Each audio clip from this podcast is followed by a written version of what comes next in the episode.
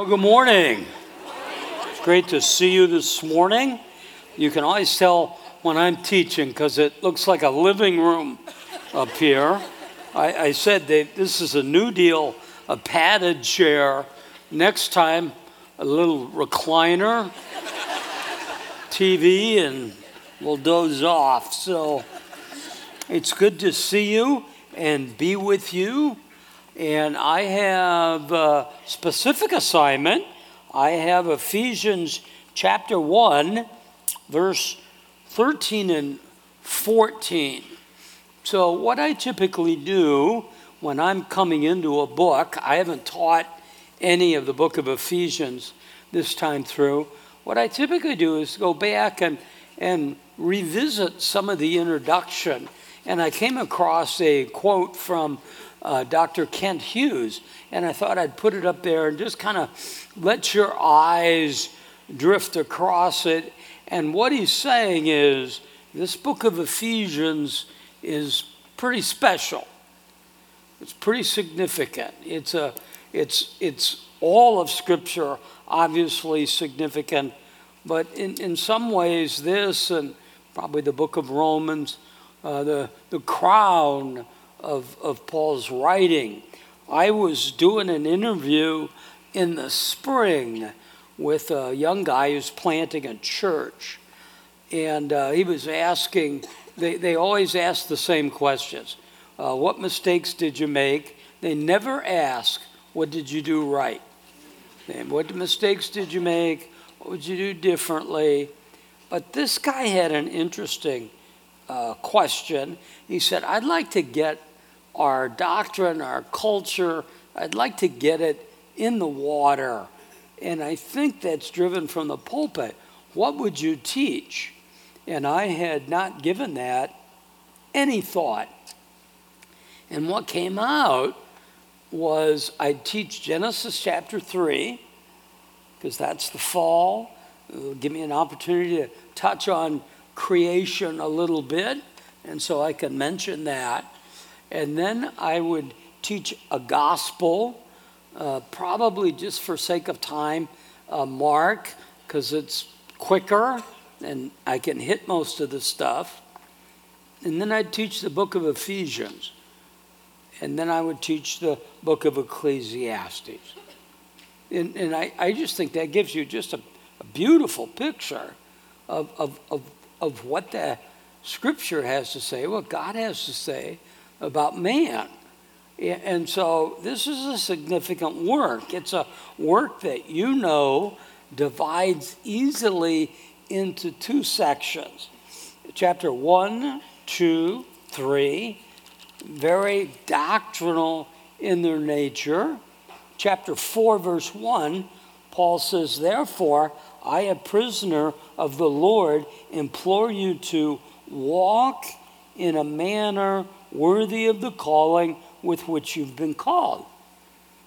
So he talks about these incredible truths, and we've been looking at them in Ephesians chapter 1, especially focused verse 3 through 14. All these truths, and he says, Now, because those are true, I want you to live a transformed life. I ought to see your faith. It ought to affect. And then he talks about the church and the body. Uh, he, he talks about marriage. Uh, he talks about children. Uh, he talks about spiritual warfare. So, wherever we have this doctrine, it's never just race through the doctrine and get a cold.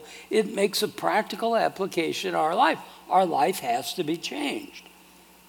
We've been looking at this first 12 chapter or 12 verses of the book of Ephesians, Ray Stedman writes this verse 3 of chapter 1 is in many ways the theme of the letter. In Christ. That's the key. Well, here's what Paul wrote in chapter 1, verse 3 Blessed be the God and Father of our Lord Jesus Christ, who's blessed us in Christ. So he's already said these people are geographically, verse 1, geographically in Ephesus, they're spiritually in Christ. We would say the same thing true about us. We're geographically in Gilbert, we're spiritually in Christ. And he extends to us that somewhat standard greeting grace and peace to you. And that grace and peace are from God, from our Father, from the Lord. Paul will couple those terms together, grace and peace, but he'll never change the order. Grace and peace to you. Grace, unmerited favor, the work that God's done in your life. And the result of that is I have peace with God. Now I have the peace of God. And he says in verse 3 if you don't know anything, I guess that's the same as saying if you graduated from the U of A. Okay? Uh, might be a basketball coach opening down there. Uh, that could get ugly. If you don't know anything, it certainly sounds special that He's blessed me with every spiritual blessing. I might not even know what it is, but I want all of that. Kind of a, a picture of that being our bank account. John MacArthur writes this Ephesians has been given such titles as the believer's bank, the Christian's checkbook, the treasure house of the Bible. The beautiful letter tells Christians of their great riches, inheritance, fullness in Jesus Christ. It tells them what they possess.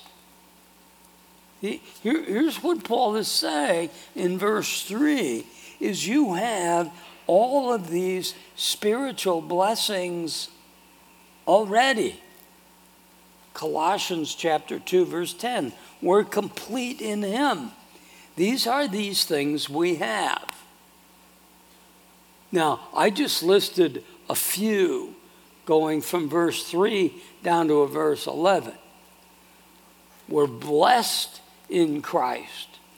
He chose us. He will be holy and blameless, predestined. We have redemption. We have wisdom, insight. I mentioned that book of Ecclesiastes. It allows me to see and understand man and the world as he is. We've made known to us the mystery of his will. We have obtained an inheritance. So the assignment I have is verse 13 and 14. Well, Tim has been hammering home that verses 3 through 14 are a continuous sentence. It's an ongoing, on just on running sentence. Like that kid that's experienced something, they come home from a party, a little five year old, what did you do? And they just want to talk and they want to talk and they're jumping around and this leads to this and this leads to this and their mind is all over. It's as though Paul starts this sentence and he can't stop. Again, John MacArthur. In the Greek, verses 3 through 14 comprise one sentence encompassing past, present, future of God's eternal purpose for the church. In Paul's outline in God's master plan for salvation. Verses 3 through 6a were shown the past, the election, he chose you before the foundations of the earth. And 6b through 11 we're shown the present. He's redeeming you, restoring you. In verses 12, 13, 14, we're shown the future aspects, the inheritance. Within God's master plan of salvation is every believer who has or will or ever will trust in God and be saved. It is sometimes expressed history is simply the outpouring of his story, which has already been planned and pre written in eternity. The, the, these verses, Paul begins, and, and, and, and it's as though he starts in, in verse 3 and just takes off and then cut me slack on terms, catches his breath and comes back down and then begins to unpack what he's been saying. So we look at it in its simplest form here in chapter 2, verse 1. You were dead in your trespasses and sin, in which you formerly walked. That's all past tense. If you're a Christian, you just took communion. You declare yourself a follower of Christ. That's what you were. You walked according to the course of this world, according to the prince of the power of air, of the spirit that is now at work in the sons of disobedience. Among them, we too all formerly lived in the lusts of the flesh, indulging the desires of the flesh and of the mind, and were by nature children of wrath. That, that's who you are, not just you, every person. I, uh, every night, follow about the same routine. Once I get in bed, I, I turn on, I turn on the electric blanket, and then I put a blanket over it. So about an hour before I go to bed. So I am I am like a Pop Tart sliding right in there the happiest little guy in the world. It's so good. And then I get my phone and I check tomorrow, may pray about a thing or two, and then I always check Facebook. I've, I've never posted, I, I don't think anything ever on Facebook. There were some things that popped up with my name that somebody hacked it or somebody got into it or I pushed a button, I don't know. But I've never posted. But I, but I, I'm a Facebook voyeur. I love to read what, what people are doing. I just, I love to read it. Well, there was one the other day, and there's this picture of this baby. It's all tucked in, and the baby's two or three days old, and the grandmother's posting this. And uh, if you're here today, ma'am, uh, this is not to offend you, uh, though it could. Um, as this, this was the word that was, the baby is perfect. Really? And I'm looking at it, and it looks like kind of a cross between Churchill and Gandhi, and it's not very attractive. And I presume doesn't know anything. Perfect? Seriously? We've stepped over the line at this point.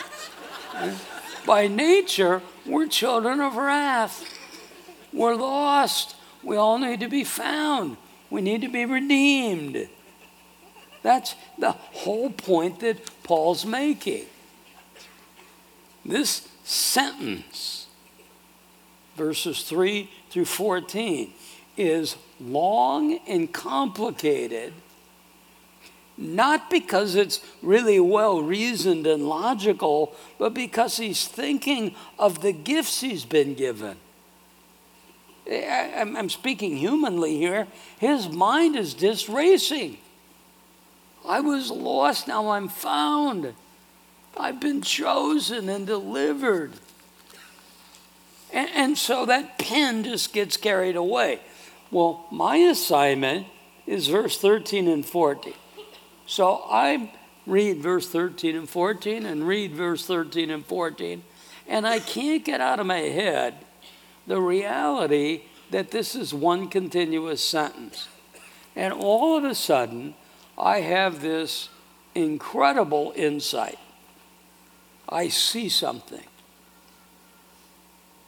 So, midweek, I ran into somebody and they said, I heard your church teaching at Gilbert on Sunday. I said, That's true. And he said, uh, Do you have a point? And I said, Yep, I do. And I said, Here it is. And he said, Oh, and walked away. And I thought, Well, maybe this is not the earth shattering point that I saw. But I just, for a second, here's what's happened. I read verse 3 through 14 over and over and over and over and over again. And I read it in all different translations. So I want to I want to use the New American Standard and the message and and show you what I saw and hopefully it's a wow for you too. Okay? Here you go. Verse 3. Blessed be God, the God and Father of our Lord Jesus Christ, who's blessed us with every spiritual blessing in heavenly places in Christ. Then he goes all that stuff we've talked about. Tim's talked about it, broken it apart, put it back together. Verse 13, in him, so we're picking up the same idea from verse 3. In him you also, after listening to the message of truth, the gospel of your salvation, having also believed, you were, and we're introducing kind of a new concept here, you were sealed. Okay, so we need to figure out what that means. In him with the Holy Spirit of promise, who is given as a pledge of our inheritance with a view of the redemption of God's own possession to the praise of his glory. Now, the message, it's a paraphrase, but kind of helps us get this point. How blessed is God. What a blessing he is. He's the Father of our Master, Jesus Christ, and takes us to the high places of blessing in him. Verse 13 It's in Christ that you once heard the truth and believed this message of salvation, found yourself home free. Now we're getting it. Signed, sealed, delivered by the Holy Spirit. The signet of God is in the first installment and what's coming, a reminder that we'll get everything God has planned for us. He, he, here's what I got all of a sudden you have every spiritual blessing, and you cannot, will not ever lose it. It's a done deal. Simple sentence. The theme of this whole passage is that God is at work. It's so easy to read this and say, Well, I have every spiritual blessing. What are those blessings I have? And all of a sudden, you elevate yourself to best supporting actor, best lead actor in a drama. I'm one of those annoying guys that when the movie's over, I like to sit and watch the credits. And in the old movies, like the Turner movie classics, you'll get a lot of the cast before. It'll say the cast. And, and you go through and you see like Walter Brennan when he was 15. You see all these, these bit players, okay? This is not in any way to hurt your feeling, but this whole thing is about God you're just a bit player. This is not about how terrific you are. He chose you in spite of you. He brought you into his family. Ray Stedman writes Before the world was made, we were in the mind and heart of God, and He called us and destined us to be His Son. We would never come to Him apart from that. John chapter 6, verse 44. No one man can come to the Father except the, my Father draws him. That all these blessings, this relationship, this restoration that takes place, God and sinner reconciled. The amazing grace you sang about is an entirely a work performed by God. He did it. He continues it. He continues to, to restore you. Paul uses the phrase in 2 Corinthians 4 being renewed day by day. On my own, you see that phrase? No one can come. It speaks to ability. On my own, I don't have the power to come. But God intervened. That's one of the hot words, disruptive. We're disrupt. Well, God disrupts your rebellion against Him and turns you from a sinner into a saint and changes your destination from hell to heaven. It, it, it, was so interesting to listen to them talk about Billy Graham's passing and how Billy Graham is in the presence of his Savior. I was part, and it was a privilege to be part of a group here for a memorial service on Friday and to say, Laura's in heaven. Why? Because God guaranteed it. God did the work. That was my aha moment. You got all this, and you can never lose it. Back to uh, Ephesians 1:13, in him after you've listened to the word of truth, the gospel, and you believed it. One author writes this Notice two things which are emphasized here, and you always found together in Scripture the Word of God and the Spirit of God. The Word of God becomes this extraordinary tool when the Spirit of God applies it to the heart and mind of a man or woman, boy or girl. Both of these are essential the Word and the Spirit. There's no salvation without both of them. You listen. Why do you listen? You couldn't until He opened your ears. And then all of a sudden, the gospel made sense. I, I uh, one night, had a gentleman who invited uh, Susan and myself to his house, a couple, for dinner. Now, I didn't understand at the time why, but they invited me to dinner.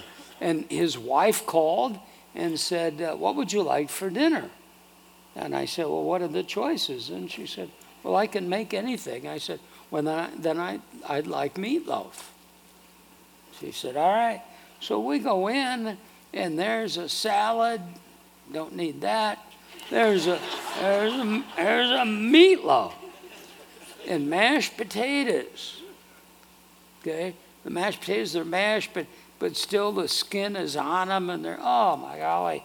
And so he's, he's talking, and he's talking about the fact I'm a sinner.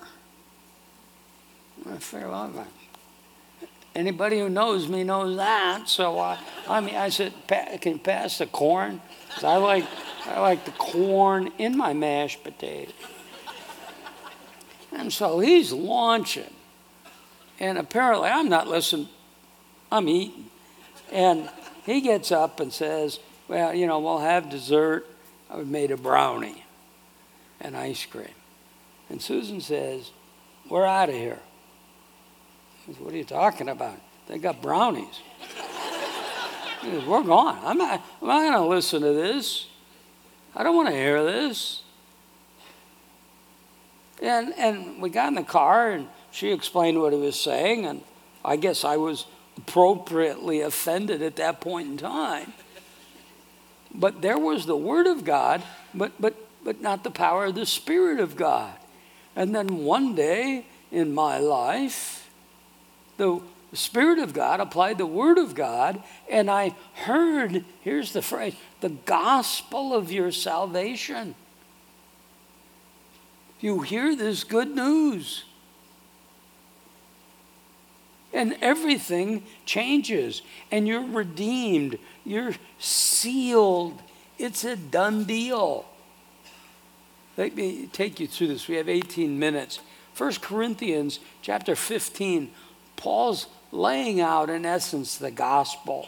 He said, Now I make known to you, brethren, the gospel which I preach to you, which I also received, in which you also stand. So he's talking, you were saved by it. That word saved means rescued or delivered. From what? Well, from an empty life, from a godless life, from a life of, of endless pursuit of love and joy and peace apart from God, which is impossible, and you're rescued from it. Now he breaks it down, verse 3. I delivered to you as of first importance, which I received, that Christ died for our sin according to the scripture. This was God's plan from the very beginning. Jesus didn't just die, but he died for our sin. And then he was buried. And then he raised, uh, was raised again. And so often when we're reading this section, I think we stop there and we miss something important.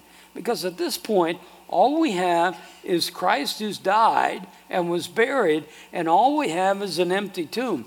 An empty tomb doesn't prove anything to us. Now he gets into it, and, and he says to this, verse 5 and he appeared to Cephas, to Peter, to the 12, to more than 500 at one time.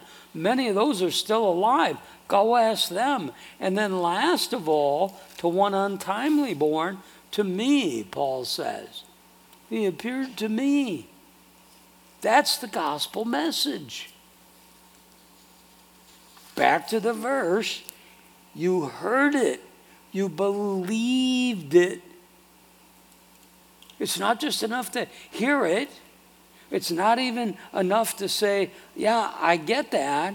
I now have to believe it, to place my faith and trust in Christ in it. And if I believe it, it will change my life. One author writes this We must believe it. And to believe it, we must accept it as truth and act accordingly. You'll never believe something, eh, eh, you'll never, I'm sorry, You've, you have never believed unless something is changing your experience. Your life begins to be transformed. You think differently, you act differently. He began all that, and you were sealed. It, it's a word that, that we may not be that familiar with it, it has with it a kind of four ideas. It, it communicates security. They, they would use a, a signet ring and they'd, they'd take hot wax and they'd put that signet ring in there.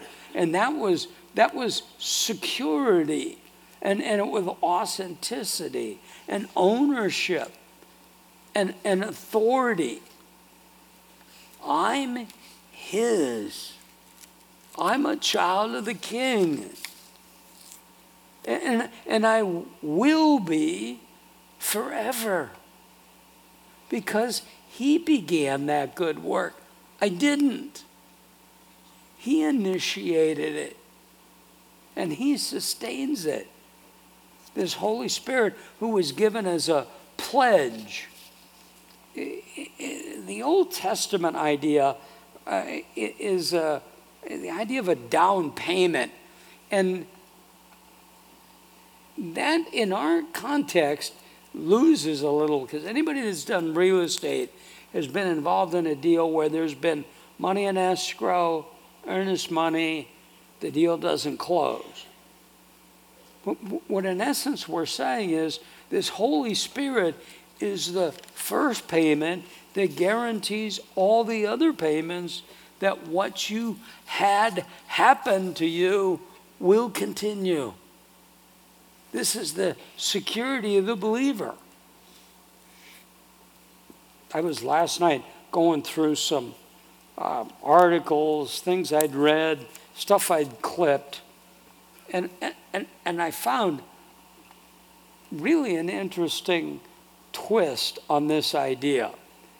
It, it's three paragraphs written by John Piper, and the title is Why Will You Wake Up a Christian? So I'm going to try to read it. I, I, I, like I said, I came across it yesterday, so I don't have it on the screen for you. So I'll do my best here. He writes this If you go to bed tonight as a believer in Christ, why do you think you'll wake up a Christian tomorrow? The fact that you've been a Christian for a long time? Your own willpower? You feel confident that you're strong enough to keep loving God? If these reasons are enough to stem your fears, you probably haven't considered your circumstances close enough. We have a powerful enemy whose entire campaign is to destroy our faith. You still have sin that lives in you and seeks to eat away your hope. You live in a body that goes bad, and every night's sleep brings you closer to a day when your mind might lose its traction, and with it, your rock solid hold of God and the gospel. Now he comes back to close it. Christians should have steel strong confidence they will remain Christians until the day they die. But it's precisely not because of your strength, not because of your willpower, not because of your determination. Rather, it's because God Himself has sealed us with His Spirit. The only way a Christian can wake up without faith is if God withdraws the down payment, which He will never do. It's God's promise in Hebrews 13:5. I'll never desert you. I'll never forsake you.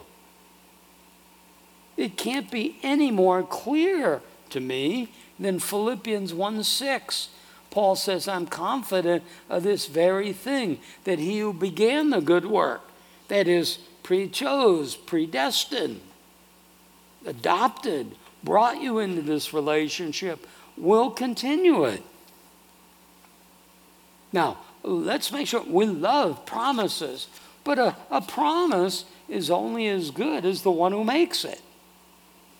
If I buy a set of Ginsu knives with a lifetime warranty, and three weeks later, Joe Ginsu's out of business, the warranty's no good. If somebody says to you, and you've all experienced it, I promise you I'll be there. I promise you I'll do it. But the person either maliciously or just simply forgets. They didn't have the power to pull it off.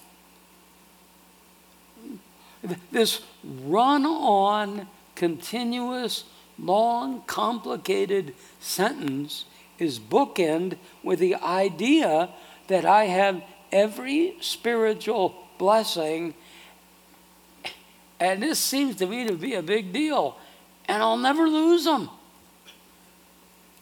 I can't forfeit them. I can't give them away. He began the relationship. So he's the one who continue it. Let me, let me close with one of my favorite little three paragraphs from Max Lucado. He writes this Please note, salvation, okay, and that's what Paul's talking about here in verse 13 and 14. We heard the message of truth, we believe the message of truth, we have the gospel of salvation. Salvation is God given, God driven, God empowered, God originated. The gift is not from man to God, but God to man. Grace is created by God and given to man.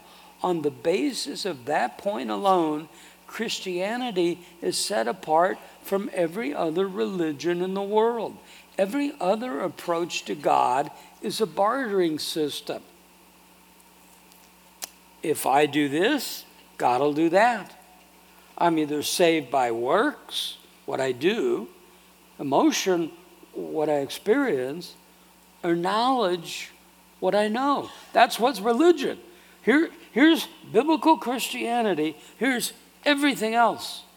Everything else has you doing something. I was born and raised uh, Catholic, Catholic grade school, high school, college. This would be a busy time of year for us, Lent. We would go to Mass. I would go to Mass every morning, 645. My dad would wake me up, and he'd take us to Mass at 645. We'd come back and get a little breakfast. We'd have some special section during school, and we did all this without candy. Okay? It's religion. I'm going to work at it. And when we hit Easter, we had a candy sugar high you couldn't imagine. We had eggs and chocolate eggs and these stinking yellow bird eggs and all these all these different things. But but I honestly believed that I had to be good. Christ died, I got it. He did his part. But I'm a limited partner. I need to do mine. I need to be good enough. And I somehow thought that God had this giant prototype.